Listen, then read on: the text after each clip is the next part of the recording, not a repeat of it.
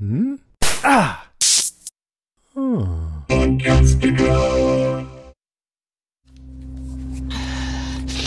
If I go, When you go, and when you find him. okay, okay. When I go and find the brave man, We're at the coast. I have to go.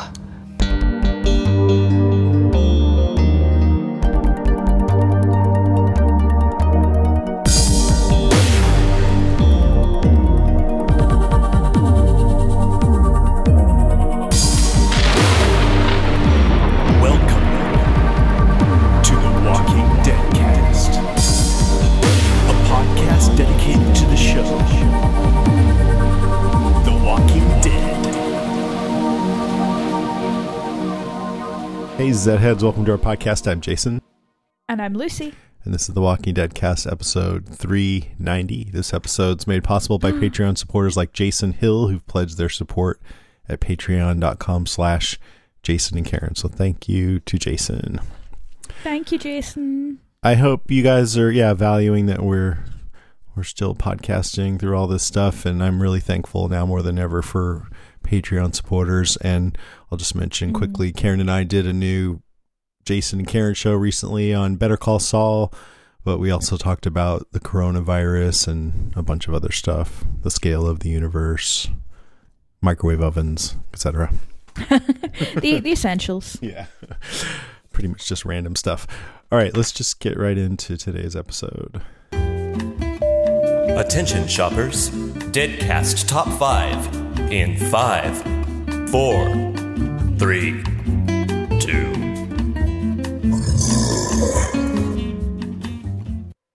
Okay, it's Deadcast Top 5. This week it's our top 5 highlights for Walking Dead Season 10, Episode 13 What We Become. The last episode for Danai Gurira on The Walking Dead, which you and I have known about for a long time, and I think so have most of our listeners, but we have really tried to warn whenever we talk about it of spoilers. And Mm. I did see at least one comment saying, Oh, I didn't even know this was Michonne's last episode. So I'm like, Ah, if we even just saved one person from knowing a spoiler, it was all worth it because that was a pain in the ass not being able to talk about it.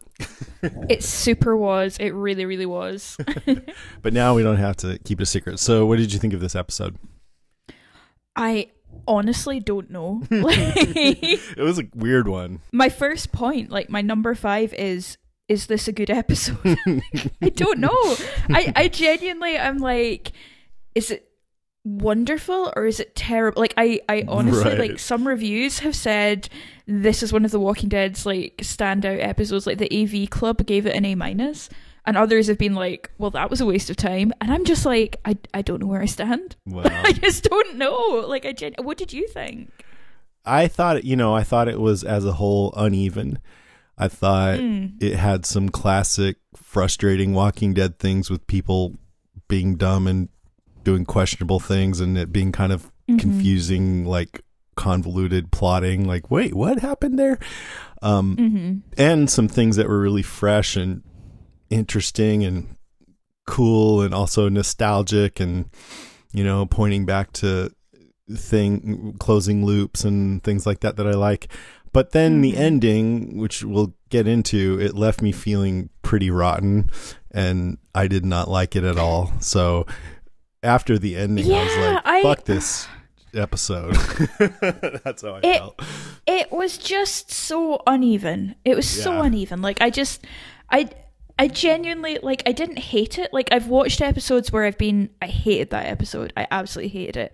But this one just left me kind of nothingy, which is such a shame because I love Michonne. She's one of my absolute top characters. Yeah. And I think Danai Gurira did amazingly. yeah But I I just It felt weird. It you want felt like a- Michonne's final yeah. episode to be really good for them to stick the landing on Mhm. it. And and it's so hard with this because it's like in the Marvel universe movies when they need to promote other movies and so it changes the plot in a way that is obvious and unsatisfying sometimes. I mean, they've gotten better about that, but Mm. you know, I they haven't come out right right out and said this, but it seems pretty clear that they're making way for Michonne to be a part of any Rick Grimes movies that may or may not come out, Mhm. right? And so that's why it ended the way it did. And so the question becomes was that really the best ending for this character's story or was it a forced ending because they wanted to be in this movies and to me it Mhm. totally felt like the latter definitely in the last five minutes or so that really became clear like there were some points like i almost wish they just left her on the boat or something like i don't know there were other points where i was like cut it here like you know or something i feel like oh i don't know yeah there was so much about it there where i was just really like uh But then, you know, I think the majority of the episode, well, it was a bit jumbled. I mean, I think a lot of it was to set up the reason why Michonne would go after Rick. But I Mhm. also, so I think that's part of the reason why we had this episode with her hallucinating and stuff. But I also think it was meant to sort of be a comment on what journey her character has taken over the course of the show and stuff like Mhm. that which is that's something that I can get behind on a final episode for a character. But then it was a little unsatisfying that she would have that with no one that she knew around her. So I that was the bit that really struck me was like not having that connection with a current character there felt really cheap it felt like oh they've had to fly Danai Gurira in just to do an episode standalone because they can't get her for the ensemble and uh, yeah that just felt really kind of depressing like yeah, i just I mean, I, want don't know see- why they did it, but it felt Yeah. so disconnected from the show. Yeah, like I mean, I find myself when Virgil was on screen just being like, I don't care. Like Virgil's an don't asshole. Care. I'm just like, Well, I just like who the who the fuck is Virgil? like, why do I give a shit about this person? Like, yeah, that actor's a good actor, but unfortunately, he's really good at playing annoying people. He was also in one season of uh, American Horror Story, and he was super annoying in that too. Oh, that's The where I was Roanoke one. From. Well, that's interesting because I was talking about Roanoke in relation to this episode today. Yeah, like the have been in your actual, yeah, the actual um, myth of well, the actual story of Roanoke and how it was abandoned and all of that stuff. There's really good stuff they don't want you to know about Roanoke. Um, yeah, I, I don't know. So honestly, my number five is that very question of whether or not I like this episode, Okay. if it was good or not. Yeah. Like on on the good side, I think it wanted to be like clear. And it did manage some bits of clear quite well, like the kind of bottle episode getting a bit further into characters, sort of the Mhm. road not taken. Because in Clear, that was Rick and Morgan. Yeah. And here you've got kind of Michonne and Virgil showing you the same sort of thing. I enjoyed, you know, I'll talk about the other things I enjoyed as my other points, but there was something flat about it. Like I just couldn't get excited about it, and I really felt like, especially having not seen Michonne yet this half season, that I would be really excited by this episode, and I just wasn't. I just felt Mhm. quite ambivalent about it, and I don't feel like when I was doing my top five, I feel like not much happened. I was like, what can I talk about? And I was like, I mean, not much actually. You know, nothing really was progressed apart from this massive teaser for the Rick Grimes films, which we don't even know will happen now. And that is, yeah. I mean, that's not a spoiler. It's not been said that they're up in the air or anything. It's just we haven't heard anything about them for a while. So this is complete speculation on my part. Um, and the fact that they haven't done an announcement in the last 24 hours makes me think that Mhm. something might be on hold. I don't know. So I just feel a bit. I wanted better, and I don't feel like this was the best they could have done. Mm-mm. Yeah, I feel like sometimes all the writers get together and they really try hard. I mean, I know how this is. Just sometimes it doesn't Mhm. come out as well as others, and I feel like this had some good.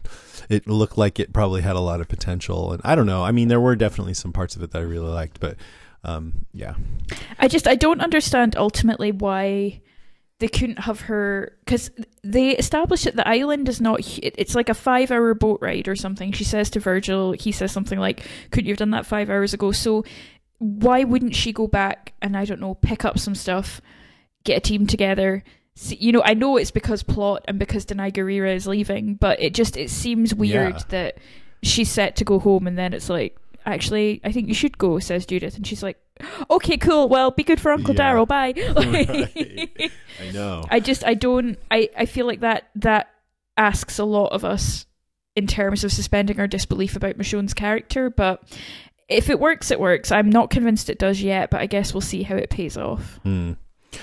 All right. Well, my number five is I mean, I'm just going to go with the thing that affected me the most about this episode, and that is Michonne going after Rick and how I felt about it. And I just, to put it out there, I hated it. I hate that she left her kid. She's got Judith, who, okay, you might Mhm. argue is mature beyond her years and capable of taking care of herself, but then she's got little RJ, who. Oh, they're tiny. They're little tiny people. Like, Yeah. no, you know? Yeah, and and just because, I mean, even the way they played it, like Judith was saying, "You have to go. We're okay."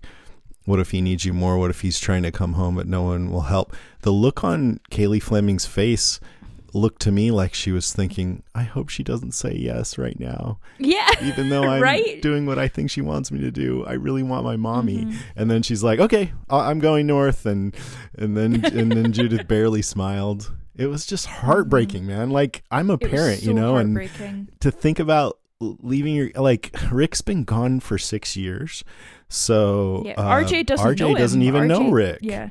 And plus, what's the Mhm. urgency? Like, we know uh, she doesn't even ask any of the adults if it's okay, and Mhm. we know some of the um that Daryl was tracking Rick for years, and plus he's a great tracker. Why not Mhm. go talk to him about it? See if he wants to help. Make Mhm. a plan. Get a task force Yeah. together. Maybe bring the kids with you.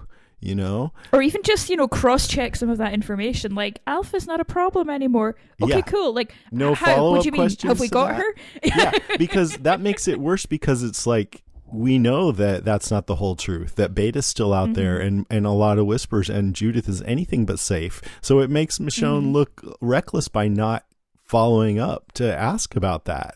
You know, it makes her seem kind of careless, and I don't. I, I agree. With, I don't. I'm not trying to criticize Michonne because I don't think this goes along with what we've seen of her character. I think it's just an unfortunate circumstance because of where they are with Danai leaving the show and them setting up these movies. So they had to, and they love Cailey Fleming, rightly so, and want to keep her on the show.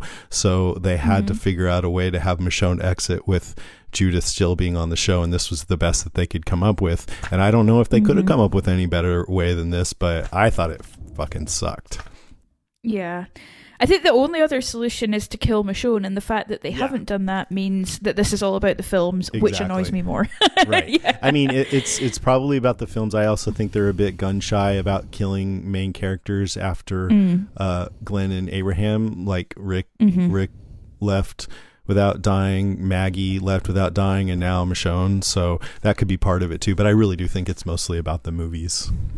hmm And don't get me wrong, if the movies turn out to be an amazing payoff, and Yeah, that's wonderful. That's but right now, it, it stinks. Right now, it's like this sucks. I think as well because, like, you know, we talk a little bit sometimes about the outside world feeding in, and last week felt like kind of a triumphant episode in lots of ways, and this week.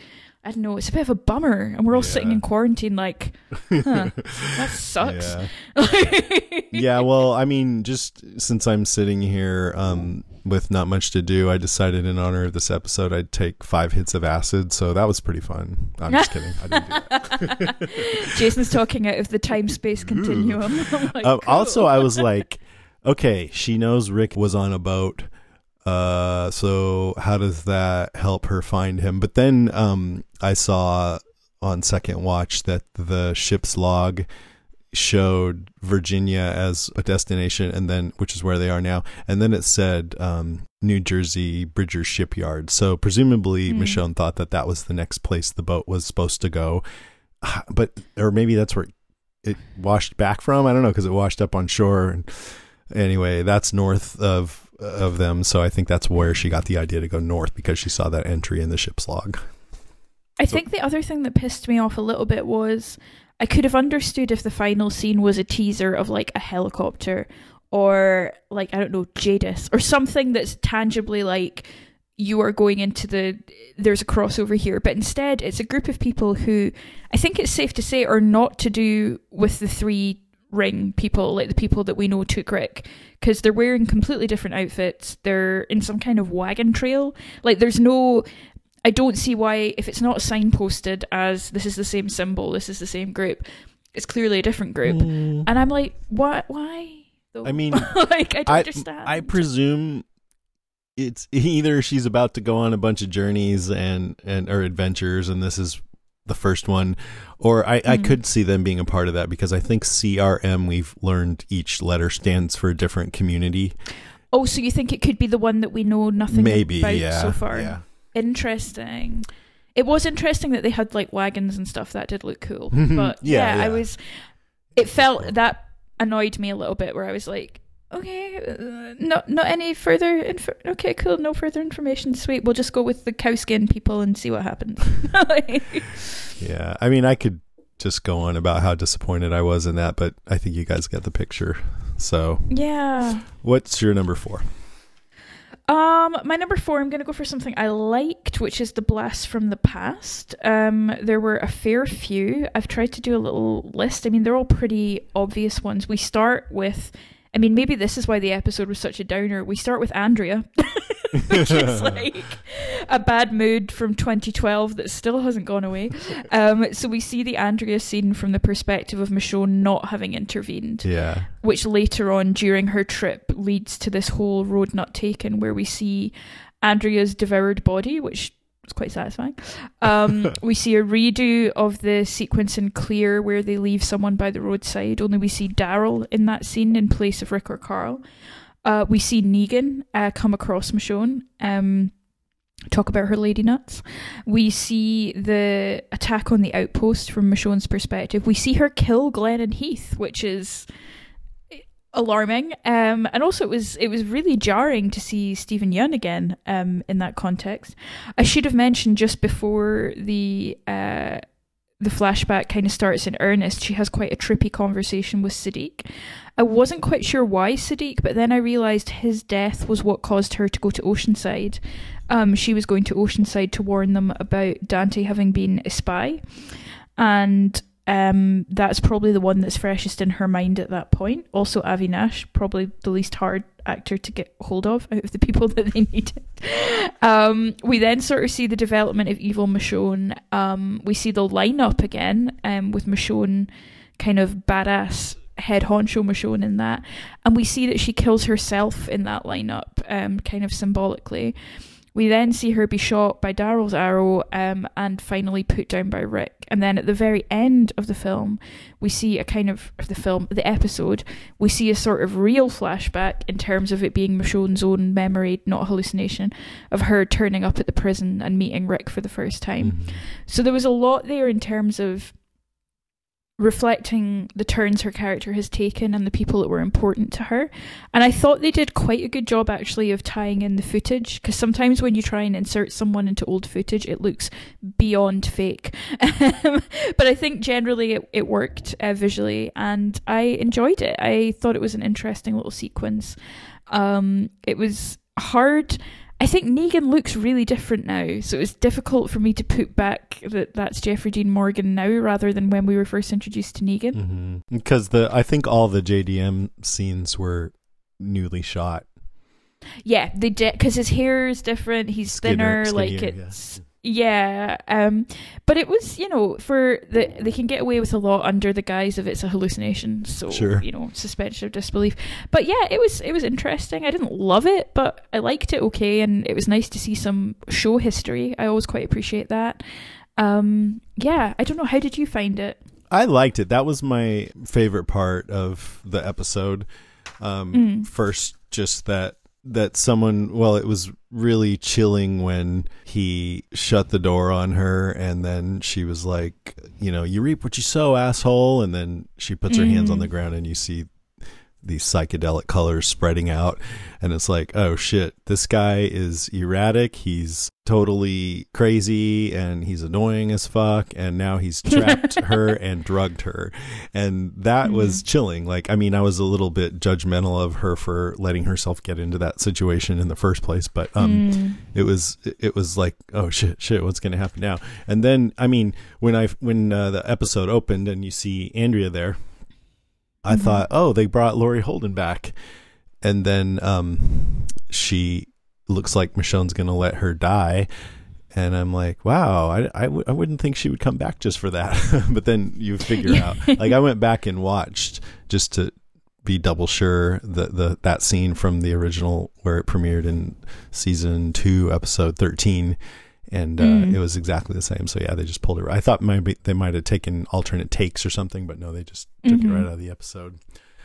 But I like I liked all of this part. Um, I, I'm not so sure I have a firm grasp on what the point of it was, but um, Mm. because we already know Michonne did choose to help Andrea, so it, it's not like I mean, it's interesting to see what would have happened if she didn't make that choice, but she did. I think the point was kind of to show that her friends are important to her and that's sort of why another reason why she would go look for Rick at the end because this whole episode just emphasized to her because like when Vir- Virgil told her that he did that because when he trips out he sees his dead family alive and it's heaven for him and he could tell that Michonne was in pain and needed peace and so he hoped that she would get that same peace which is pretty nuts but then um It's bananas. she she said that this was her hell and Mm-hmm. uh and so Virgil took her to hell. Yeah, Didn't yeah. someone write in about that last week? yeah right That's clever. and so um that sort of emphasizes that if she had not chosen to save Andrea and hadn't met all these people that she came to care about that it ended up being hell for her so now she's gonna you know follow that and go save the man that she loves but the flaw in that is that by doing that she's also leaving two other family members and everybody else that she knows and becoming this loner Mm-hmm. Yeah. that she was in the first place hmm It's it's such a yeah. That's the thing. I totally agree with you on that. It's it felt like a greatest hits. It felt like a montage, but like a greatest hits that they've disguised as a slightly different thing by making it the opposite. They're like, ah, but what if this didn't happen this way? Um, pretty cool huh pretty crazy yeah. Oh, Michonne's badass. She got a headband, and you're like, oh, okay. They kind of did a similar thing with Rick, I guess, in his final episode where they had uh, Shane and um, yeah Hershel Sasha come and back. Sasha yeah Hershel. Yeah, so it's it's I can see why they did it, but it just it felt like I, I, my main problem with this episode is that I don't feel it really did very much in a convincing way. And I think although I enjoyed that on its own, like the flashbacks and the the interaction with the past, it it was part of the problem as well. Like not much happened. I mean, it, it was very similar to Rick's last episode. You know, you meet characters from your past and then you go away. And Yeah. eh, I'm glad they didn't like the obvious thing to do would have been to have her have a heart to heart talk with Andrea or something. So I'm glad instead they had her go through this sort of hallucinogenic hell slash what if thing because that's mm-hmm. interesting. But I just wish that it, it could have. I mean, maybe I'm just not totally getting it, but it could have had more of a clear point to it, other than this is interesting. Yeah, I think that's fair. It's like, oh, this is a fun experiment. yeah. What what did we get from it? yeah. All right. I I have more to say that, but I'm going to shift over to my number four, which is Virgil is annoying and that's the end of Jason's number four because we all agree. because he did. He he uh, says his family is inland and we can't show up empty handed, and then oh I forgot to tell you they're dead. That's annoying. he says, "Oh, you came here for weapons. Technically, I didn't say there were weapons here for sure. I just said there might be, but I just haven't looked yet." Dick wad. Virgil is he's just the fucking worst, That man. He's he, you know, just when I'm thinking what a jerk he is for luring her there under false pretenses, and then he asks her to put her life in danger to go get his family, which you you know they're probably walkers, so Mhm. is it really worthwhile? Then he takes her through this narrow passageway and then gets caught on something and makes something Oh. fall and close the passageway trapping them and then makes a bunch of noise. I'm like, dude. I've written down fucking Virgil Yeah. at that point. and and I'm like, why did Michonne agree to help him with this when she knows they're probably walkers? And I mean, she should demand to see the weapons first, at least at this point. Um, then he imprisons her and and slips her hallucinogens because he thinks it'll bring her peace. And then what? She'll say, "Okay, I guess I don't want to. I'm not mad at you now because you gave me that nice experience." Like Yeah, what? thanks for the LSD, Virgil. It was the best. and then and then uh, we learned that he freaked out and accidentally locked his family up with violent people, and they all died. And then Oh, I guess he kept the survivors in prison because he thought they'd kill him. And he says to Michonne, "I wanted to let them go. I wanted you to be there so they wouldn't kill me, but you found them first, and I knew you were going to kill me too. I'm sorry." I'm like, why do people like Glenn and Abraham die on the show, and uh, this guy gets to live? Somewhere in heaven, Glenn and Abraham are asking the same questions. Like, And did really? he light the boat on fire so Michonne and those other researchers couldn't escape? Is that what happened? I believe he did. I believe he did. Yeah, that they, all come out and they're just like, "What the?" Yeah. fu-" And it's yeah. I'm like, yeah. why would you do that? Uh, No, wouldn't you want them to go away, seeing that they hate you? I think It's he did that. I. I don't know how else it could have gotten a fire. He I mean, I think it's yeah. I think it's him. he calls Zed's rippers. I'm just gonna hate him for that too. I- Yeah, I, think it's fair. I did to the list. uh, I, I liked when he he came to the door after he left Michonne some food and took her sword, and she eats the apple and everything. And uh, and by the way, why why were those other people encouraging her to eat? Did they did they they must not have known? I guess Virgil. Honestly, it's it's either that or they're the worst people in the world and thought it would be funny. yeah, they're like "Pff, going in. go on, go on. Have it. huh? Oh, she's puking now. That's hilarious. I mean, I guess the, the, what happened is they he didn't do that to them. He just decided to I do think- it to Michonne. Yeah, I I, don't know. I think know. that's right. So anyway, he comes to the door and he his voice sounds a little different. I'm glad you ate. And Michonne looks Mm-hmm. really sick and she's like, "Open the damn door." I can't do that. Why the hell not? Because you'll kill me. We reap what we sow, asshole. I just love that. That was awesome. She was so. Danai Gurira really pushed herself in this episode. I think, like her Yeah. facial expressions when dealing with Virgil were making me laugh so much. Like the, there's a moment where they arrive, um, and he's kind of talking about his family and stuff, and then he sort of casually mentions that you know they're they're dead, and she just does this amazing what the fuck face where she's like, "Are you kidding me?" And I just loved it. I was like, I will miss these facial expressions. yeah. But the thing was, I mean, he kept delaying and changing the subject, and she just looked really annoyed. And I'm like, I'm annoyed too. And I don't know if Mm-hmm. that's such a great experience to sit here being annoyed. Mm, I completely agree. So, but yeah, she did great, and especially just seeming like she was tripping and tripping hard, and she looked like you know when you have food poisoning or something. It's Mm. awful. Oh, that that vomiting! I did not envy her. That I was like, mm-hmm, been there. Not from tripping, from having food poisoning. Yeah, Just me too. Because I think I everyone might wants have to know that. mentioned this on this podcast before, but one time I got food poisoning really bad, and you know I was just coming out both ends, and I I was like oh, so weak, and I looked in the um, mirror and I saw myself, and I looked really pale, and I'm like, I look like a zombie. That's cool. There was one week, like two years ago, where you'd had a stomach bug because Bodie or Nico had given you it, Mm. and I was laughing like, "Oh, this is why I don't have kids." And then literally, we finished podcasting, and four hours later, I woke up with a stomach flu that lasted for a week, and I was like, "How did that?" Happen I was like, I'm you know that special microphone I got you? oh no, gross! It was t- it was tapped. I've never been smug about not having children since then. I'm like, nope, that's that's fine. I deserve that. So yeah. They've passed it, passed shit along to me all the time. Oh my god, petri dishes of Mm. little stomach bugs. Um, I agree that Virgil is just a pain in the ass. I'm glad they left him on the island. I hope they never go back there, and we I never really see him They again. never go back. He's just. I couldn't even feel sorry for him. He just no, was so reckless and so lame. I wrote at one point, is Virgil meant to be like Morgan? But Morgan pre Fear the Walking Dead was never this bad. Like, you know, that kind Yeah. of, oh, he's not quite with reality. he's, He's, just a lost his weasel family. too. Oh, he's you know, Morgan was never a weasel, and and No. when they were the other people wanted to kill him, and Michonne pushed them off. You know that this won't help. Um, the only thing that'll Mhm. bring you peace is mercy, or whatever she said.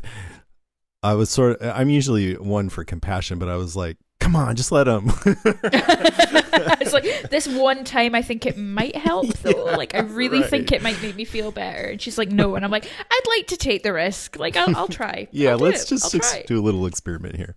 Yeah, we'll find. If I've lost a bit of my soul after, that's cool. But at least Virgil's not here, so. Okay, what's your number three? I guess number three for me would be the island. Generally, um, I I don't think anyone who watched Lost could watch this episode and not think about Lost. I mean, he starts talking about the Mhm. others coming. When he starts saying things like "the island will show you," I was like, "This is getting weird. Is this a crossover? like, I don't understand." Um, I always like a scene where you come in after something has happened and you can kind of piece things together. So I enjoyed seeing there was a map that they walked past at the start with five different encampments on it. Um, it was some kind of, correct me if I'm wrong on any of this, some kind of science research facility, potentially animal nature stuff because they had animals in cages there. Um, it seemed like really probably quite an idyllic place until as they describe the other people come and it all sort of goes to hell. It's it was just an interesting set piece. I enjoyed the idea of the people on this island and the idea of the choice to to leave it and to um when Michonne says to Virgil, you know, if you don't leave now, you're not going to leave, and everyone else runs to the boat going, leave, leave now, leave, leave him behind. um, yeah, I like the kind of setup on the island very much, but it was interesting to me that there was so much kind of mythological crossover with Lost in that sense, and I just Yeah. wonder if we can ever watch a kind of post-apocalyptic sort of surreal island mythology without thinking about that show. I, a lot of the listeners commented on that too, and for me, what made me think about Lost was the boat too. It just reminded me of Mm. not Penny's boat. Not Penny's boat, not Virgil's boat. Thank God, I'll get on it then if it's not his. Like, yeah. So the island I thought was interesting. Um, I don't know if it paid off. I think it had a lot of potential that maybe didn't pay off, but it was an interesting kind of place setting. Um, and this idea that the way that they'd set up the community was that Virgil would go out on runs and bring stuff back to the island, um, because theoretically an island is a pretty safe place to be if it's manageable. You know, the walkers can't necessarily swim all the way there, but it did go wrong as we saw there. Well, yeah, I Um, would think the only thing unsafe about it would be that a a lot of other people might have the same idea, and Mhm. that's what happened. They came, and apparently the food supply was down, and there was a fight br- that broke out over rations. Someone had a knife, killed somebody, which we assume that's how Mhm. zombies came onto the island because these people Mhm. died and everybody has the virus. And then Mhm. um, this is the part where I, I'm confused. Virgil was late getting there, panicked, said they needed to lock all the doors, but he didn't know his wife and Mhm. kids were in the building. So what? He just like locked everybody who was fighting into a building or something? I'm a bit unclear on that as well. It's sort of like Father Gabriel, but not the other way around. the opposite. But also, like, did was nobody like, oh, Virgil, before you go, just so you know, your wife and kids are in there? And he's like, he didn't like, he, oh, I haven't seen my wife and kids for a while. I wonder where they are or anything. Because it, it also looked like his wife and kids had died by suicide. Yeah, they were hanging, so I don't Or had they understand. been we're missing something. Hanged, had they been hanged by the bad people? Like, I didn't quite understand Right. that. I thought we were going to see them turned. And then when I saw them hanged, he didn't seem surprised by that. Like, I think he was shocked that they were dead and upset. But yeah, I was just a little like, I don't really know what happened here. Yeah, shoot. I'm yeah, I don't Hmm. know. I, I'm confused about that, and maybe a listener can write it and explain it. But I'm sorry I don't have the answers because I don't really un- quite understand it. Virgil, if you're listening on your island, just send us a wee uh, SOS something or other, and we'll we'll interpret it for you. Anything? Was that your number three? That was my number three. Was the island? Okay. So I want to just because I was confused, and maybe we've already gone over some of this, but go over you know what happened, what's going on. So back in episode eight, Virgil saved Luke's life, and hmm the Oh, I forgot he did that. yeah. So that's Oh, a yeah. one good thing. One good thing that he did. we thought he was a whisperer, but then we're like, nope, he's a good guy. Oh no, now we know he's an annoying bad guy. But anyway, um, he he said yeah that he had left home for supplies, so that's what he was doing out, and then he was looking for a boat. And did he like damage some property at Oceanside or something? I forgot. I feel like he he said he owed them. stealing something. They caught him stealing something, maybe. Oh, okay. Um, and then he, he said that he was on a naval base and there could be weapons, and so Michonne goes to get them in exchange for whatever Virgil did to Oceanside. I think it was, I thought it was accidental, but anyway, then um, she thinks that could end the Whisper War. So then get to the island, find out Virgil's family had died, and he brought her there so that he she could go get the zombie versions of them out and also that he well this whole thing i just said about he locked everybody in because they were fighting and they all died in his family too. And then i guess um, those researchers that were left either they survived being locked in or he locked them somewhere else. Like we don't really know that either. That's very unclear. yeah but i think they're um, mad at him for having locked everybody else in and so that's why he won't let them out because he thinks they're going to kill them for that. So he thinks that having michonne with him when they he lets them out will somehow make them not kill him because she'll protect him or something i don't know it's all just so unclear and stupid also, Vir- Virgil is so unreliable in what he Yeah. says. Like, you can't believe half of what he says. Like, maybe he would never have told her that those people were there. Maybe I, I just don't think Yeah. he has a long, long term plan. I think he's just flying by the seat of his pants maybe in the worst way. You know? But yeah, I mean, he kept putting her off. Let's go look for the weapons in the morning, and then he says, "Why couldn't you just wait till morning?" And he, yeah, you can't trust him, but he said that's when he was going to tell her about the prisoners and can you help me get them out, but not let them kill me or whatever. And then uh, anyway, he give he he she, now he has to lock her in because she's heard them whispering, which I, I like that scene. She was walking in and she heard somebody say like, "Be quiet." Somebody's there or something like that. That was like, oh, what, what was that? Who, who's talking? Um, and then, and then, uh, so he locks her in, then he slips her hallucinations to try and bring her peace or whatever, so she'll be his friend. I don't know.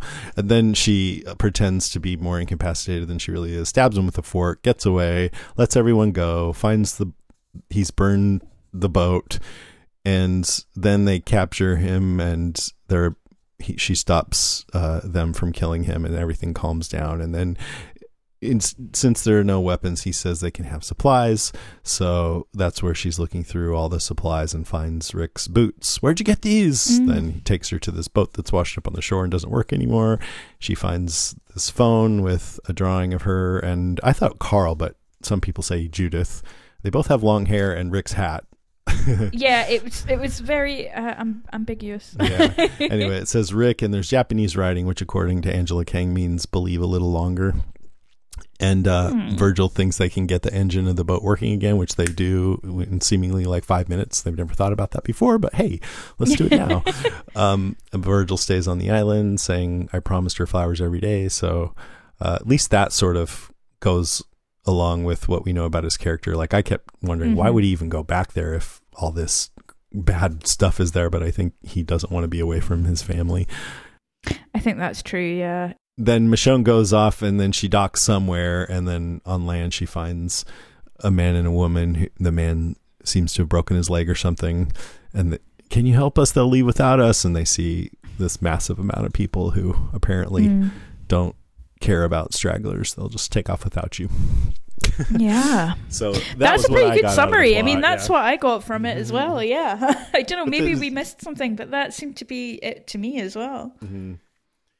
yeah some of that i feel like the maybe the thinking wasn't that clear as they were writing it or either that or they just didn't do a great job of making it clear to us or else i'm just daft but i don't know These are all valid interpretations of what has happened. So let's see. Maybe it's all of them. all right number two Uh, for me, I guess the future. Uh, what's coming next? It looks like Michonne's heading to the Rick Grimes films. Um, how does this tie into Rick having flown off on the helicopter? Who knows? Like this is this is very tangential. I don't know. I hope that it starts to make sense when we go further into it. But it does feel like the the landscape of the show is going to have changed quite a lot with Michonne having left. That said, the last few episodes she's been away and it's been kind of going fine. Um, it does make me wonder about you know where Rick's path is taking him. I guess it kind of yeah the drawing is a weird one um because as far as we know, Rick didn't write in Japanese and wasn't a very good artist, so it's clearly not by him. So who's it by? How do they know Rick's story? How does it fit in? There's obviously a huge number of questions there, and I'm just really hoping that the questions get answered at some point because it's a big flipping. It's not even a cliffhanger because there's not really tension in it, but it's just a big loose end, Open as. Abraham would say. Yeah, it's an open loop, and I would just really like to know what's what's going to come of this. I'd like to, if it's you know the films are cancelled, but the final episode of the show will resolve everything, or there are going to be three films, and this is how they're going to go. I would just like to know, um, but that's obviously at this point in time quite difficult to know anything for certain. So, yeah, I guess I'm just intrigued about the future of the storyline and where it ends up heading. I mean, I feel like at this point, all we can do is just forget about it for now and go back to the series. And then if something comes out, great. You know? Yeah, exactly. I mean, in my they- head yeah in my head michonne and rick will reunite but Yeah. whether or not that actually happens Oh, I think- yeah, another we can- question Well, yeah. And then what? Do they come back to their kids? nah i think i think we've established that michonne doesn't like her kids that much right. She doesn't really care. as far as we know, Rick doesn't either. She actually found rick on the boat and is just like being quiet about it she's like yeah i guess i have to go and find him Shh, rick shut up Oh, God. carl was my favorite anyway like okay cool Okay, my um number two, I'm gonna go a little bit more into the alternate reality hallucination that we didn't Mhm. talk about. Um, I thought it was pretty great to start off with Michonne's first scene in the series. Yes Yeah, and it reminded me that sometimes she used to walk with the Zeds, which is kind of similar to Mhm. the Whisperers, which I think is kind of cool mm-hmm. she uses them for, for cover. It was also that was the season two finale, so that was the episode I was in. So it's kind of special. yeah it was that's fun did they ask you to come back for this episode were you just busy or they use me without my permission. I remember when uh, Laurie Holden in that outfit at Hershel's farm shooting like two or three Zeds right next to me, and I was like hoping she would shoot me too, so I could fall down, but she she got the one next to me, and then she stopped. Stupid Andrea. she doesn't do anything right. Um, and they had not cast Danai Gurira yet. They had a just a it was a double, wasn't well, a, a stand-in. yeah, I guess yeah. They didn't know who was going to play Michonne. This was just at the very end of that season. They had Andrea about to get eaten, and then right before in this episode, you hear her scream as the walkers are munching on her. Right before that moment, one of their heads just gets lopped off by Michonne's sword, and she's just standing there. And that's why she had the hood on, so it would obscure her face because they knew they hadn't casted the actress yet. And then she just like Mm. you know, flicks the blood off of her sword. um so yeah, it turns out instead of a flashback it's a what might have been, which felt kind of like a it's a wonderful life Walking Dead version. Laurie Holden obviously didn't come back, neither did Andrew Lincoln or Steven Yeun, Sonequa Martin Green, Cudlitz. That's all original footage. Some of it altered. Uh like for example, the scene where Rick shoots Michonne at the end there. That's Mm. where he shot Sophia when she walked out of the barn. It's the same Ah. shot, except they had to CG in his curly locks because his hair was shorter. Oh no way, Really? I guess so. Yeah, I put him right Oh, next that's to each so other. and It's the funny. same shot, but he has you know longer hair, Ah. and there's some trees. Imagine that being your wee job. Like I'm just doing it curl by curl. Like, that's so fun. Yeah, I mean they're they're brilliant at doing CG so now good. that doesn't look like it's just like natural things, you know. Well, I noticed that even with the two pets that she gets at the end, where she cuts their faces off, that was amazing. was like even yeah. in the like eight years since we first saw that, it was incredible what they were able to do. and the new stuff was with Daryl, who does who Mhm. looks like he's aged a bit. I have to say, little bit, little bit. you- yep, yep, yep. because even old Daryl kneeling in the end of season seven, his face looked a little bit narrower. I thought, um, and then Negan's new Laura Sadiq. That's all new. Um, Mhm. Yeah, Laura was put in there, I think, to give us more empathy towards the, uh, the saviors as well. Oh, Because we know that Laura turned out okay. Because I don't remember Laura being at that outpost. right. No, no, and she's alive too. So there's yeah. that. Oh well. Yeah. yeah. I, I did like the whole savior sequence because it really illustrates something that I've talked about a lot on this podcast where if you don't know someone it's easy to just paint them as black and white bad That was one of my notes. Right? Yes, it's exactly our thing about well, we followed these people, Yeah. so we care about them. So it's yeah, it's so interesting that they went down that road. yeah and when um they're all kneeling and Negan lets Michonne choose the one who's going to get it and she says talking about them going in and killing the people when they were asleep. I mean, even in that moment, I was like, "That is bad." I don't know if you yeah, remember, that's but not was like, good, man. No, not good. Yeah, don't. Why are you doing? God, I was so critical of Rick for that, um, for having Mm. them do that. But anyways, Michonne's like, you didn't know who they were or where they were from. You didn't know shit about them, but you came in the dead of night and slaughtered them anyway in their sleep like cowards. And then she looks at Mm-hmm. herself kneeling and remember, you did this. What happens next? It's your fault. Welcome to the new world. Mm. And I'm like, oh, great. This is illustrating to people exactly what what I've been talking about. But one thing is they didn't show Negan saying, "I'm going to take half your shit," and you know, it's, Mhm. it is true that Negan messed with them a lot, and I probably even cost some lives before that. Um, not him himself, but through his people. So he really did Mm-hmm. kind of exacerbate the situation. It, it, I I I would hope somebody wouldn't watch this and go, "Oh yeah, Negan's the good guy," because Yeah. he's not a good guy either. But it does give you that little bit of insight into like it's not as simple as Yes. we perhaps Yeah. think it is sometimes. Right. Or or another way to put it is everybody kind of sucks. And it's interesting. Yeah, everyone is shit, especially Virgil. I think um as well it ties into a lot of Michonne's own guilt, like leaving the person by the side of the road and Yes. being involved with the savior's plan. And Sadiq says you were supposed to protect us. You let me die, Yeah. and Rick and Carl. So it's like a symbol of her feeling guilty for letting people die. Yeah. So that's another reason why she doesn't want to let Rick just go. Yeah, and it's like every dream you have has a basis in something that's happened. You know what I mean? It's like it's like oh yeah, this does actually have a basis in her hell because it is.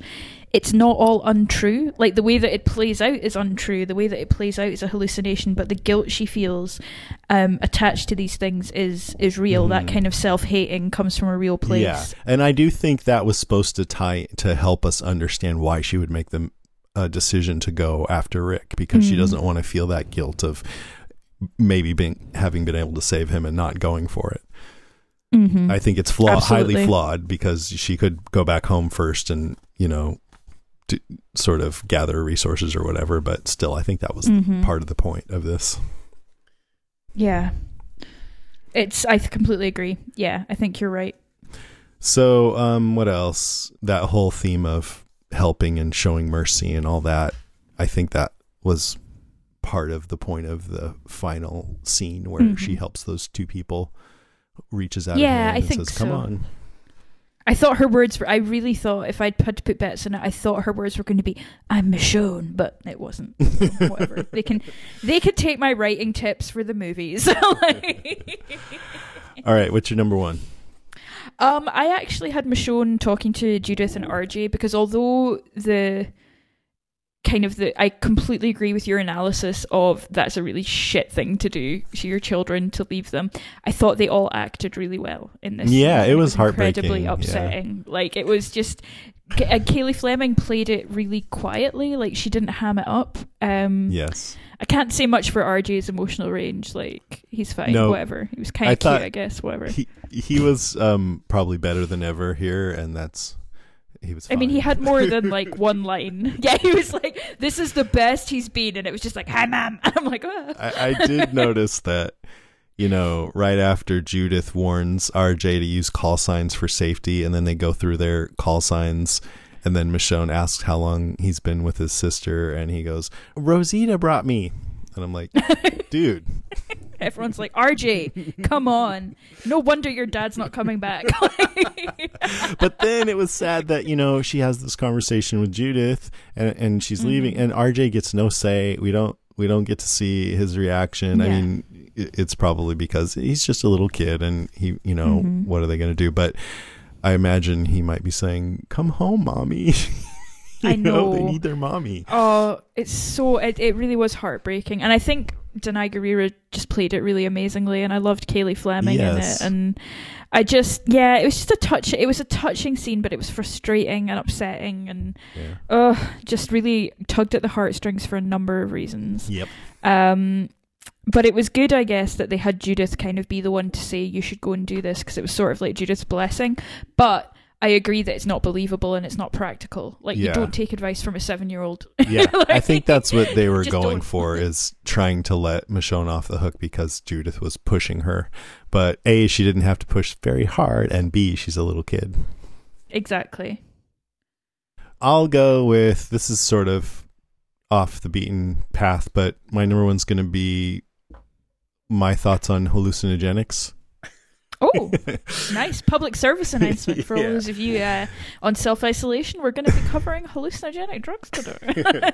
because you know psychedelics and hallucinogenics were in pretty wide use in the 60s but then they became stigmatized and and you were like in your what your twenties then?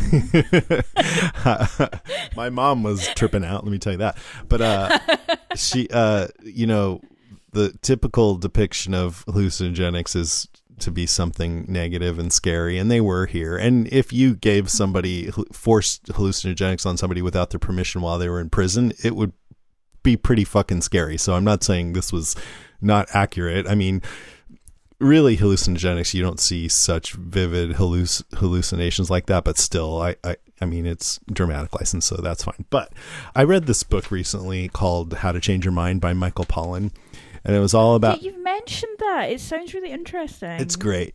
And it was how in the 50s, you know, uh, LSD was discovered in the 30s by accident. They were, it's based on this ergot root and it, um, like indigenous people would use it for expectant mothers to help relax them for childbirth. So they were trying to synthesize a drug for that out of it and they couldn't get anything going and he decided to look at it again for some reason a few years later and he accidentally got a drop of it on himself and just Oh. tripped out, you know.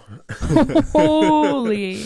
and uh, that's how it was discovered. But there were a lot of studies and research done on on LSD and other psychedelics on how they could help with things like depression and anxiety and trauma. And there there were promising studies.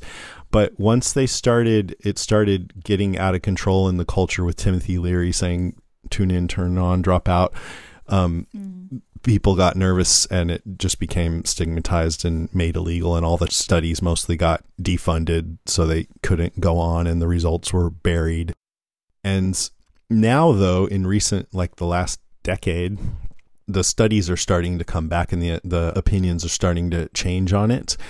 And they're you know slowly letting people do these different studies uh, on different psychedelics. And they're showing promising results for for the stuff. And uh, if you do it if you have to know what you're doing you have to know about dosage and you have to be in the right mindset and you have to have a good practitioner there with you to help you through it and have a good environment and all that but under the right conditions it can be help like PTSD MDMA is really helpful for PTSD things like that Can I ask a question? Is this kind of tying into the trend of microdosing?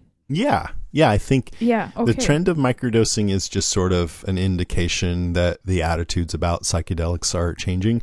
But what microdosing is, is you take a very small dose of something like LSD or shrooms. Uh, it's like one tenth of the dose. And it's a trend in Silicon Valley among CEOs and stuff like that. And when you do that, you don't trip out. You just uh, feel a little like happier or more creative. hmm So people think it helps Hmm. them with their work and stuff like that. Interesting.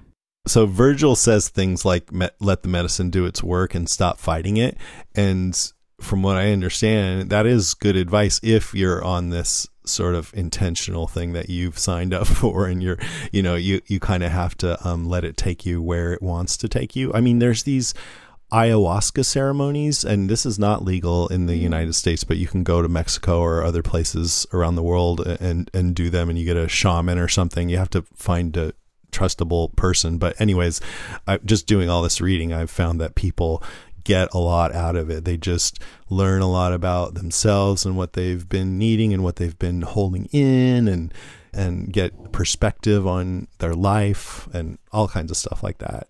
So Virgil says he gave Michonne Jimson weed, and I had never heard of that. I looked it up. It's a plant in the nightshade family from Central America. It's a hallucinogen and deliriant, which I'd never heard of, but it makes Deliriant. you delirious. So this sounds like, I mean, it also has been used in um, ceremonies like this, but it sounds, you know, different psychedelics and hallucinogens have uh, different potential for toxicity. Like mm-hmm. LSD, people have taken like 25 times the normal dose and they have a crazy trip that nobody would ever want to go on, but they're physically fine. But this mm-hmm. stuff I read can be toxic. The risk of fatal overdose is high among uninformed users, and many mm-hmm. hospitalizations occur among recreational users who ingest the plant for its psychoactive effects. So he's playing with fire here. I'm just having a wee read. Um, it's also known as devil's cucumber. Yeah. Sorry. it's not funny. Did you ever hear of this movie, The Serpent and the Rainbow? yes. Yeah. Well, it's based on a book, and it's this guy Wade Davis investigated Haitian voodoo and the process of making zombies, which I think this is where the zombie myths originally come from. And there was a powder with a neurotoxin called tetrodotoxin that was used used to mm-hmm. in, induce a death-like state that convinced victims they had become zombies. And then they were mm-hmm. kept under control, I guess, by like witch doctors or something. I don't know. By regular mm-hmm. doses of this Jimson weed, which produces amnesia, delirium, and suggestibility. So I guess they would just keep redosing them to keep them in the state that Michonne was in throughout this episode. Interesting. Well, I've just I'm reading the very reputable Wikipedia article at the moment, and uh, someone's mentioned that in Harry Potter and the Philosopher's Stone, the trio encountered Devil's Snare while trying to stop someone stealing the Philosopher's Stone, which gives me a very different reading of what happens in the Harry Potter books after that point. it's like, whoa, It's all in their head. that's so interesting that these things just grow in nature. Yeah. Isn't that just the planet is wild, man. It's really wild. Yeah, I mean, a lot of this stuff is natural. Shrooms are natural, Mm. and uh, there's this thing called 5-MeO DMT that comes from toad venom. It's if you ever saw The Simpsons, where Homer Simpson licks a toad and then has all these hallucinations. Yeah, exactly. It's it's funny though because even like over the counter drugs like aspirin, paracetamol, they or ac- acetaminophen they call it over here. I don't know how you Mhm. say that. Um, they all have their basis in plants as well. Like you know, it comes from these these natural remedies that have become pharmaceutical over the years. Yeah. All right, I think that's enough of that. Do you have any notes or anything? Um, overall, did you feel it was a fair interpretation of hallucinogenics? Well, I do in that if you take a heavy dose of a hallucinogenic, it can take you, you can start thinking about different uh, points in your life. And you'll, I mean, the way that it's described in that book um, that Michael Pollan wrote, uh, How to Change Your Mind, it's like our mind has these grooves that we usually go down because we're habitual eh, ways of Mm. thinking. But taking a psychedelic can give you this uh, fresh pack of snow. So it's like, uh, uh, you know, you can go down any any other groove. You'll just your mind will go in direction, new directions. So to have um, Michonne explore these different situations from a different perspective kind of feels true to it. Now, I don't think you would actually imagine yourself there and not be able to discern reality like that.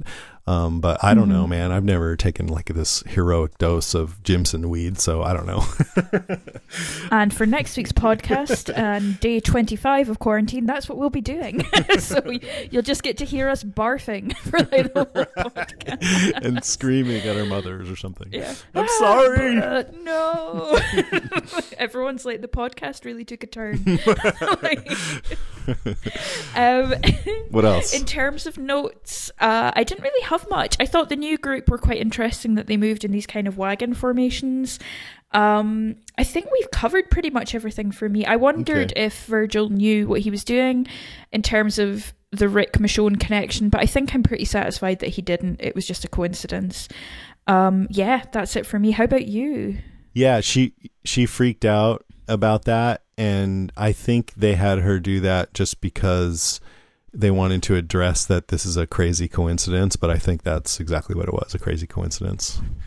Yeah, because he know. says something cheesy like maybe it's not a coincidence we met Yeah. or something like that, and yeah, fine. For a reason. yeah, Uh, exactly. I like that the Islanders have solar, and I think the Alexandrians do too. I'm not sure about Hilltop, but hmm that's a good idea in the in the ZA. Well, Hilltop uh, doesn't anymore because it burned down. I know.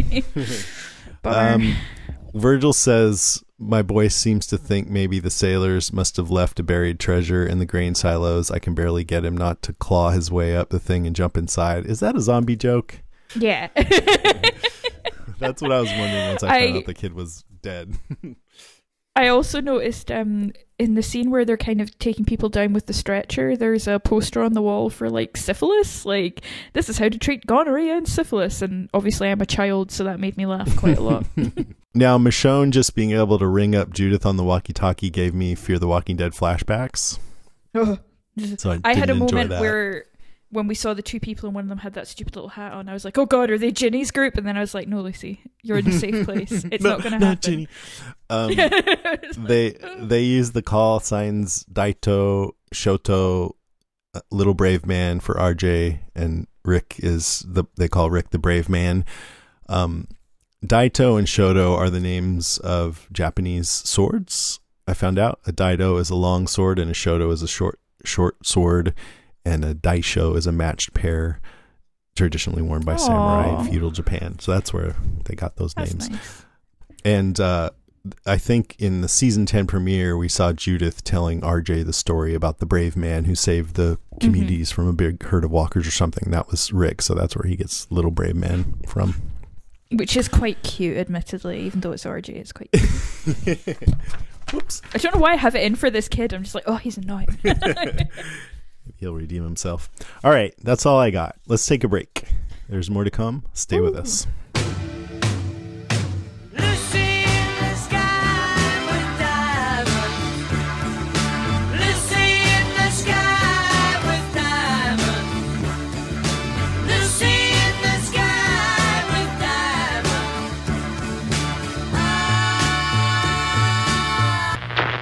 Threat to untold numbers of citizens. The people it kills get up and kill. Are they slow moving, Chief? Yeah, they're dead. They're all messed up. This is a Walking Deadcast news update. AMC announced that the premiere of Walking Dead spin-off Walking Dead World Beyond has been delayed indefinitely. Did you know that? That's so interesting. Yeah, you sent me a text about it, and I just can't. I would have thought, given that we're all quarantined or self isolating, it would be a great time to launch a show because. But then I guess it's maybe it's the subject matter, but the Walking Dead. You know, I don't know. I don't know. what do you think? apparently the whole thing has been shot. Post production is still happening for the last few episodes, so that might have something to mm-hmm. do with it. One article speculated that maybe AMC wants some content ready for a little later because production has stopped on everything in development right now, so we might have a drought of content coming up. But uh, I think this one sounds a little more likely is that apparently some companies are pushing ad spending to later in the year and AMC is an ad supported network, so maybe they want to capitalize on when there's more ad money available. Yeah, yeah. It's a shame. I was I was quite looking forward to having something new. Um. So yeah, bummer. But hopefully it'll come. Yeah, I mean, I was too, but I mean, my plan is whenever, as always, whenever there's no Walking Dead related content on the air, that Walking Dead cast will be at least bi weekly. So if you have any Hmm. ideas of anything you want to cover during the break, let me know. Can we get Karen on for what we do in the Shadows season two? That might be cool. Yeah, Because that's coming back, Mm-hmm. um, and that would be quite fun. that would be fun. yeah, I bet. I bet she might actually do that too. Yay! I'll ask her. okay, and Deadline.com interviewed Danai Gurira and Angela Kang. Ooh. They said, So, Danai, the way Michonne exits in search of her love, Rick Grimes, are you really gone from the world of The Walking Dead or just walking out of sight for a while? She says, Well, you know, I would never tell you yay or nay to that, but I think there is an open endedness to how she exits. I will agree with you on that. I thought it was beautiful that she got to, you know, kind of get cosmically rewarded for helping this weird guy, Virgil, who's played by a wonderful actor who I've always admired, Kevin Carroll rewarded by finding evidence that something she always suspected was true, which was that Rick didn't die on that bridge. So, you know, we'll see how that goes, see what happens next, or see if something happens. I think she's trying really hard not to say, yeah, I'm supposed to be in the movie if it ever happens. she, doesn't, Yeah. she doesn't want to say that, but that, it's pretty clear mm-hmm. from the interviews that she knows that's the, the plan, but she doesn't want to, she's not supposed to talk about it. Yes, I think that is definitely a good good interpretation of that. yeah. I mean, they go on. Angela, is there more Michonne to come with Rick on the big screen? Angela Kang says, certainly that option is open there, and I really hope that they will reunite sometime. However, I think it's more of a question for Scott Gimple. But later in the interview, she said, Scott Gimple obviously and I had a conversation too about what handoff was needed to kind of ride Michonne out into a bigger possibility of stories elsewhere. So that's pretty much mm-hmm. saying, yeah, that was the point of that. Yeah. I think that yeah, that sounds right. Yeah. Uh, they say, How did the particulars for this episode emerge from ideas to plots? Angela Kang said, As we were talking about what really had Michonne gone through on an emotional level through the years, we felt that ultimately here's a person who has some tendencies to want to be alone and to be a lone wolf, but she's pulled to other people. They say, like the treacherous Virgil. She says yes, and ultimately her decisions to show mercy at various points and to connect with people rather than isolating herself has been what has healed her. It has given her the greatest joys of her life and has allowed her to build a life even in the midst of this apocalypse, too. So it came out of this organic conversation about what are these key moments that really shaped who she was, and does she have any regrets? Does she think that the decisions were the right decisions? Is there any awareness of the easy paths that people can take where things shift, you know, and what is the line between a hero and a villain? So it sounds like they're hmm. throwing out all these ideas about things they should explore and then did their best to try to explore them. Mm-hmm. Yeah. that is my loose interpretation of what was said, yeah. yeah, yeah. I think Deadline's really trying to get at with Danai Gurira. How did you think about Michonne leaving your kids without being so direct and possibly rude about mm-hmm. it? They're like, certainly those near final scenes of you on the walkie with Cailey Fleming's very mature Judith and Anthony Azor CJ were just so powerful. So, with all that's been built up over the past couple of seasons of Michonne as a single mom to her and Rick's kids, and now saying goodbye with their blessing, what we're doing those scenes like, knowing for yourself that those are potentially your final Walking Dead scenes. And she just and that you're a terrible mother. she says it was everything. It was peaceful. It was beautiful. It was joyful. It was sad. It was, you know, gratifying. Mm. All right. And then she, they say, how so? And she goes, I had gratitude for how they allowed me to exit the show and how well they'd taken care of the character. I had gratitude for how much I got to do and how I got to exit in a way that honored the character and gave her an ability to be true to herself, like that end scene you referred to. And then, um, New York Times also had an interview with her. I just pulled one question because I thought it was cool. Said if she's not continuing in the franchise films, this episode closes her chapter and she's inspired so many people. And Danai responds, I think for all the women on our show, there's been a lot of power. You've seen a lot of female characters grow into their power and leadership and their ability to hold their own in whatever circumstances. I don't know how often you see that. I'm a feminist and I advocate women's leadership, and I love that shaking up society results in unabashed female leadership, at least in our show.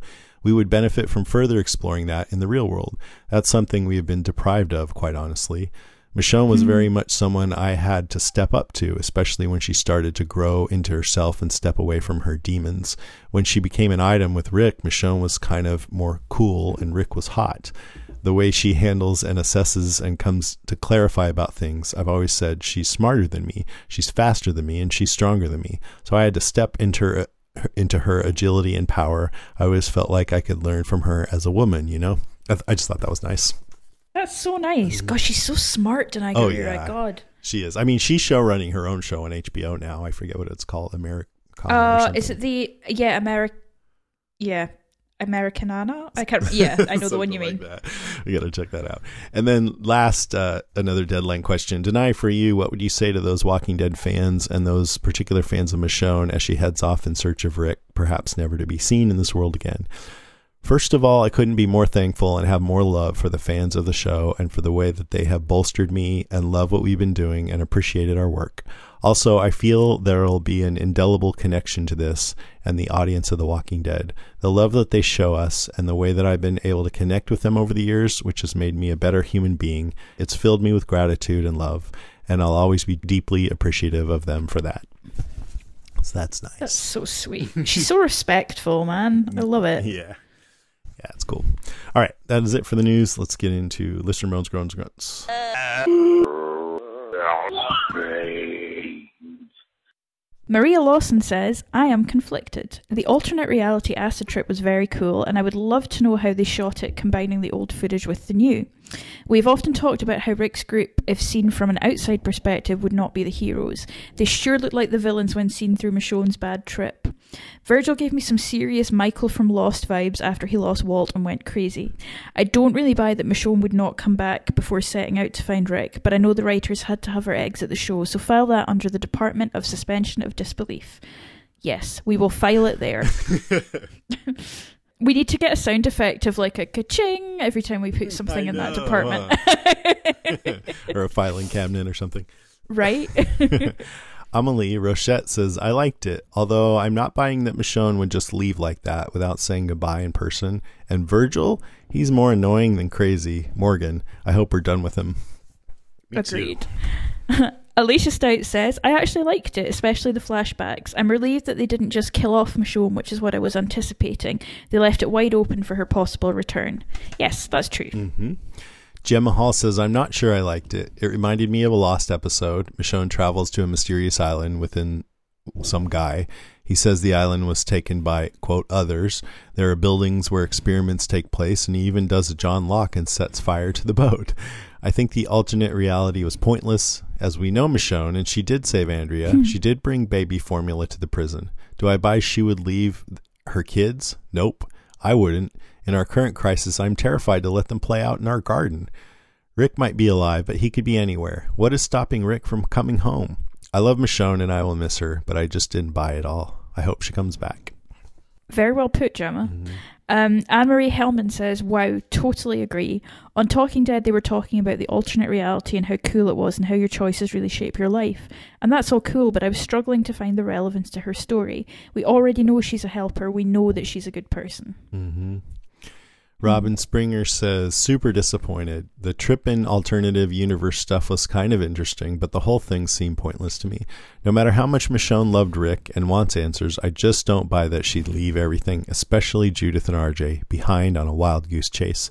I've never been this down on an episode. Oofed. Carrie Ann Gretchich.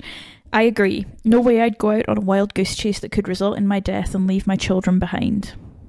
Rebecca Louise says, loved it. Knowing that this was Hmm. Danai Gurira's last episode had me on tenterhooks from start to finish, waiting to see if she was going to be killed off or not. They nailed the horror movie vibe, and Virgil was creepy AF. He seemed so unhinged and unpredictable, and for me, that was super scary. Me too. I actually dug that part of it. Mm. Great cold open with what we thought was a flashback to the old Michonne and her pets. Also, I'm sad to see Michonne go, but they've set it up nicely for her to be in the Rick Grimes movies if they ever come to fruition. I've seen other people online saying this episode was the weakest of season 10 and overall not a great episode, but for me it was up there with the best. Angela Kang is nailing it this season and I can't wait to see what the rest of the season brings us. Me too. I'm still hopeful for the rest of the oh. season for sure. Oh yeah, this definitely felt like diverging off the path Yeah. rather than like a sign of it all going downhill. Yeah. Um, Michael Smeek says, Love, love, loved it. Each episode this season has ramped, and this one was a beautiful marathon that sucked you in with the alternate paths. How it could have so easily taken another path. I kept praying for a chopper, and when the little tokens started to pop up, it seemed like it was good. Gonna take a good tone for her leaving and not dying. Plus, a huge hat tip to the books leaving on the boat. Top to bottom, rock solid, and when I knew Danai was leaving, our crew kept saying, How could she possibly die or worse? Yet just up and leave Judith and RJ without something pulling her harder. Boom. Brilliant.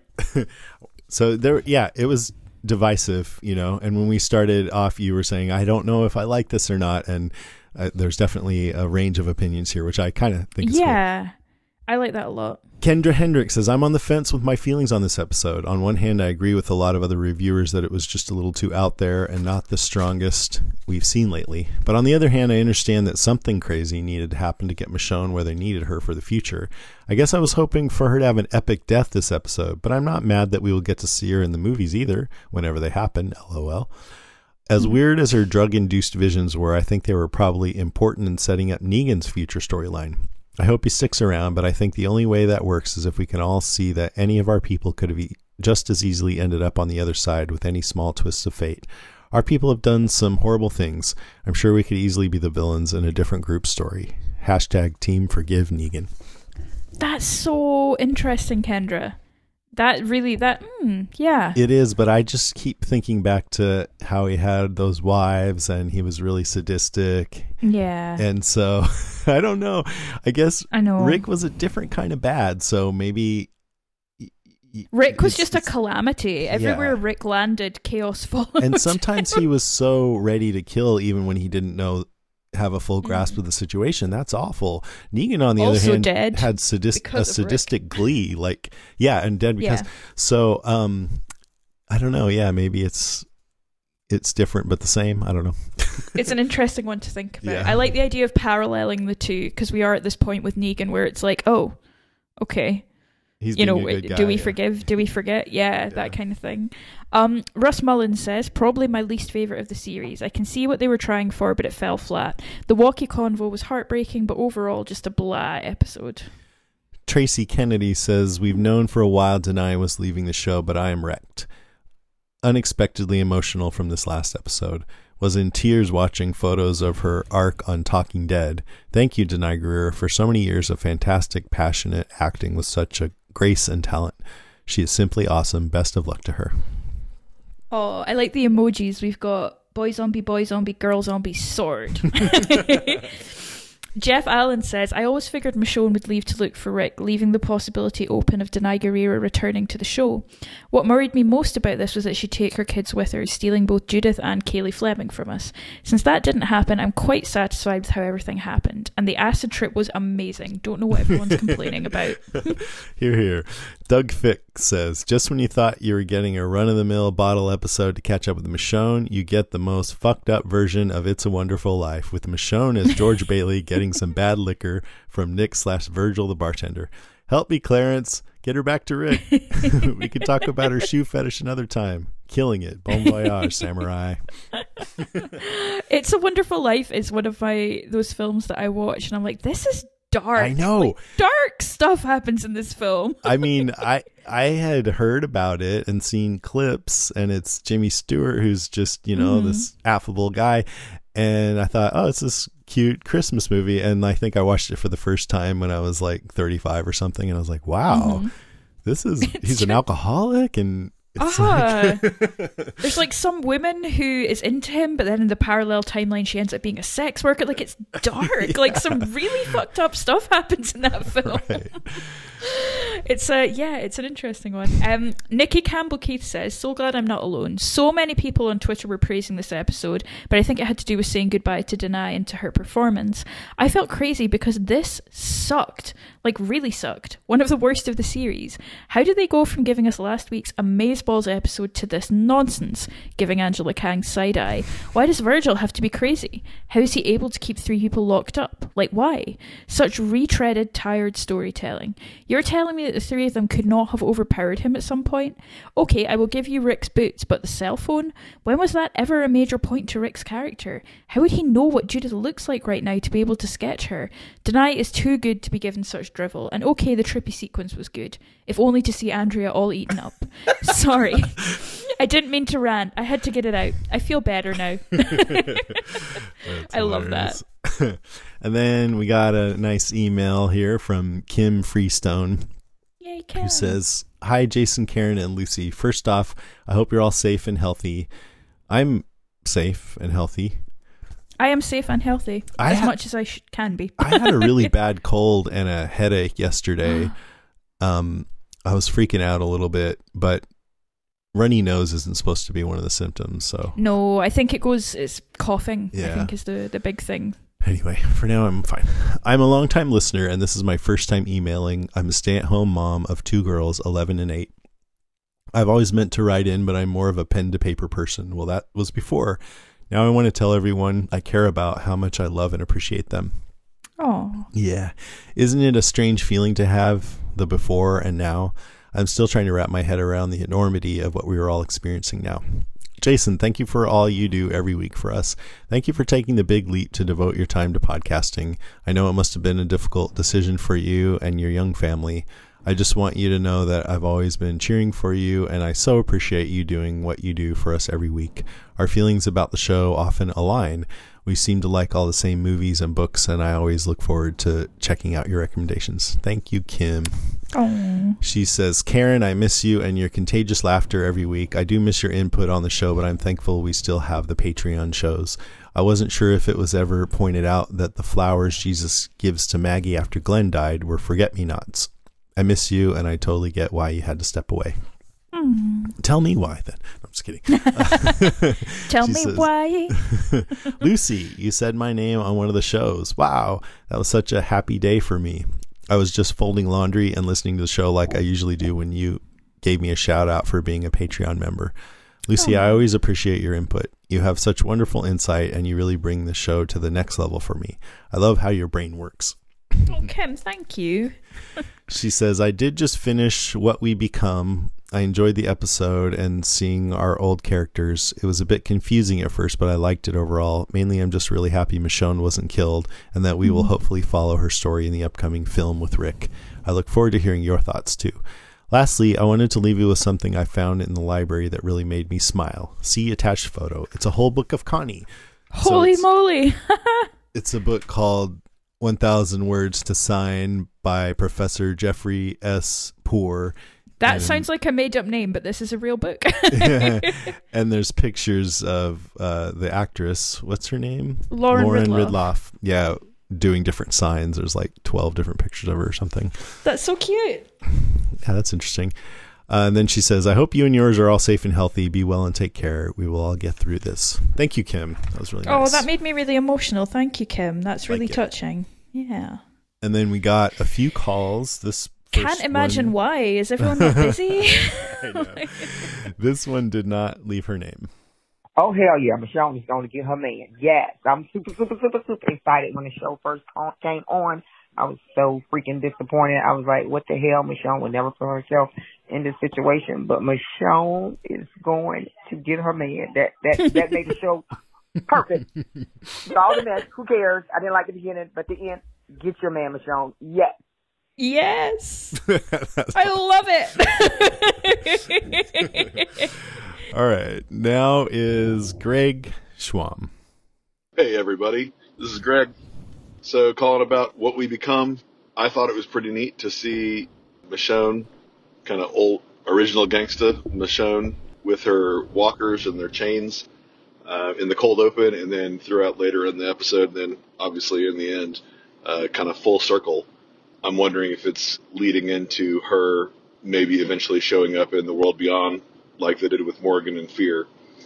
Um, I thought that I actually had to go back and what we become, like look at what the arc was with regard to the comics, and uh, I think that that was the one where they found Morgan, and he was similar to Vir- Virgil, being pretty fucked up and trying to kind of going bonkers, and Morgan very much in his clear state. I thought it was kind of a weak uh, exit for Michonne. Uh, to, at the very end, I was a little bit excited, but knowing that she's not necessarily going to be on the show, I was like, oh man, I really want to see this. Oh, but this is her adventure uh, that doesn't make any sense to me. I don't think that you'd be able to convince somebody that, hey, I have to go find the brave man while leaving my two kids at home to fend for themselves, regardless of how capable they are. It just doesn't seem like it makes a lot of sense.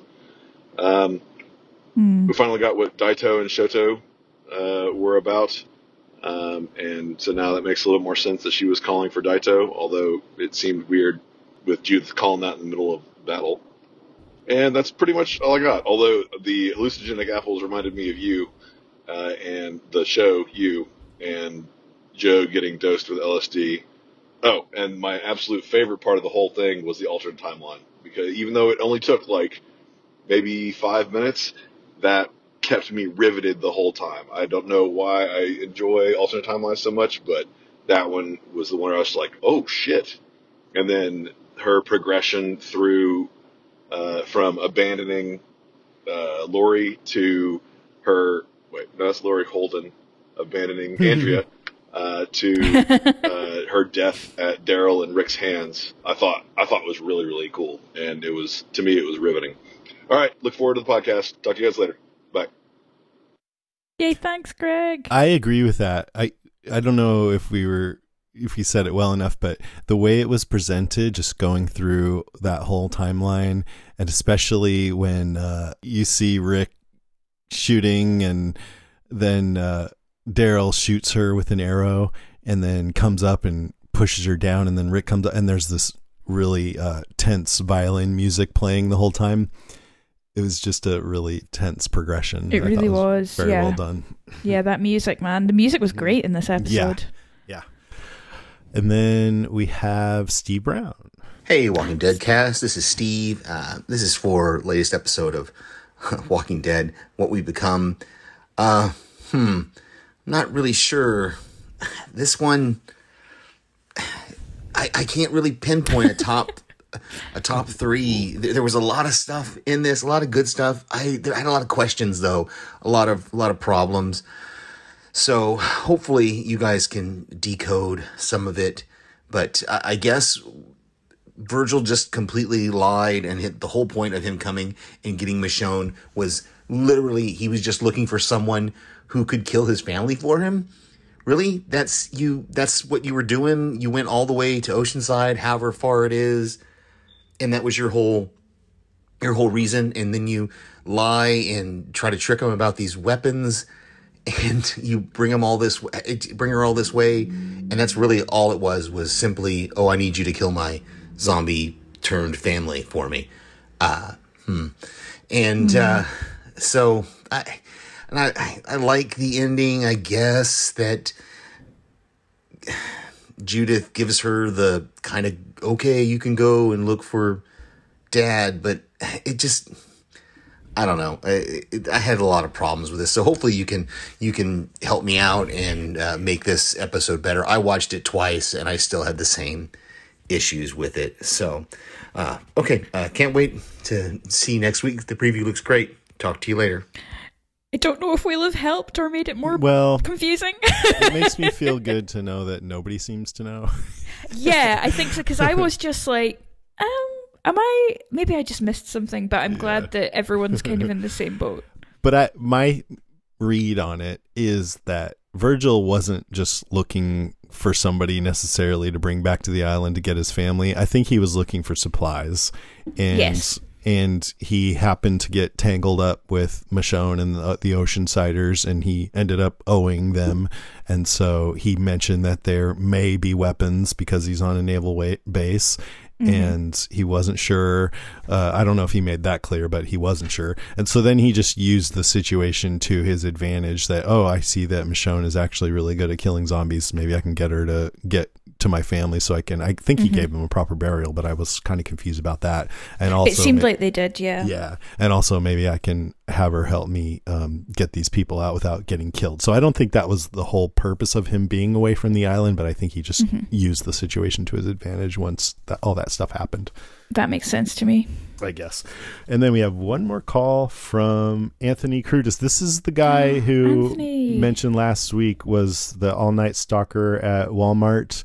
And oh, bless him. yeah, and he um, appreciated the response to that. And he, I don't think he'd seen this week's episode when he sent this in. So here goes. Okay. Hi, this is Anthony Curtis. Uh, I P, uh, posted on your the wall about wishing I could watch the show. Well, I got home at nine o'clock in the morning today. I got a ride home, and wow, that was one of the best episodes I've seen in a real long time from Last week. any TV show. Um, and I also just wanted to say a big thank you to all the people who thanked me on the page. I personally thanked them. That was really cool. And thank you guys. Really, it, does it does mean a lot. I mean, uh, who would have thought a, a, a job like this that was kind of, you know, just doing overnight stock would be more important than engineers and lawyers and every anybody else. But um, it's pretty cool to know that you guys are, that, you know, realize thanking us. I mean, I posted on the Walmart Facebook page about that. Hey, anybody else listen to the Walking Dead cast? That they gave us a really big shout out. And uh, I'm kind of tired at 7:30. I just finished up. We did oh 11 pallets of frozen food between three people. Wow. So um, if I don't make a zombie noise, it's because I'm too tired and my sizes are stuffy. Oh. So um, I'll be listening next week. Have a good one, people. Bye bye.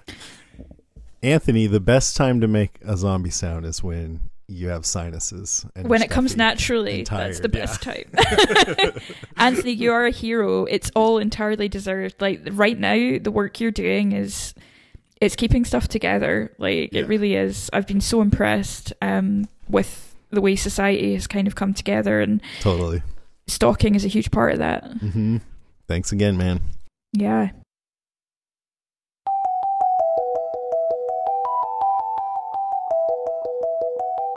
All right, that is our show, episode 390. Thanks for listening, everybody.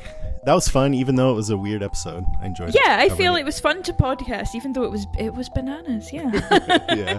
Uh, if you guys want to give us a call, you can reach us at 650-485-DEAD. That's 650-485-3323. You can email us at brains at podcastica.com.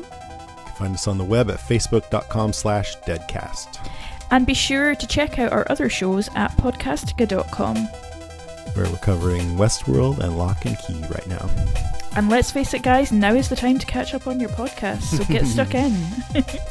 Next episode, The Walking Dead Season 10, Episode 14, Look at the Flowers.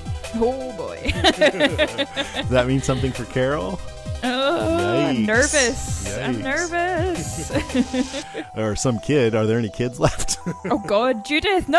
Oh, no! No! Please take RJ. Just kidding. We're really less invested in him. Just kidding. He's adorable. All right, that's our show. Thanks for listening. Lass dich nicht beißen, Jessica Hawes. We can fight them, Rick. We can find a way to beat them. We can do this. But. But. Only if. We.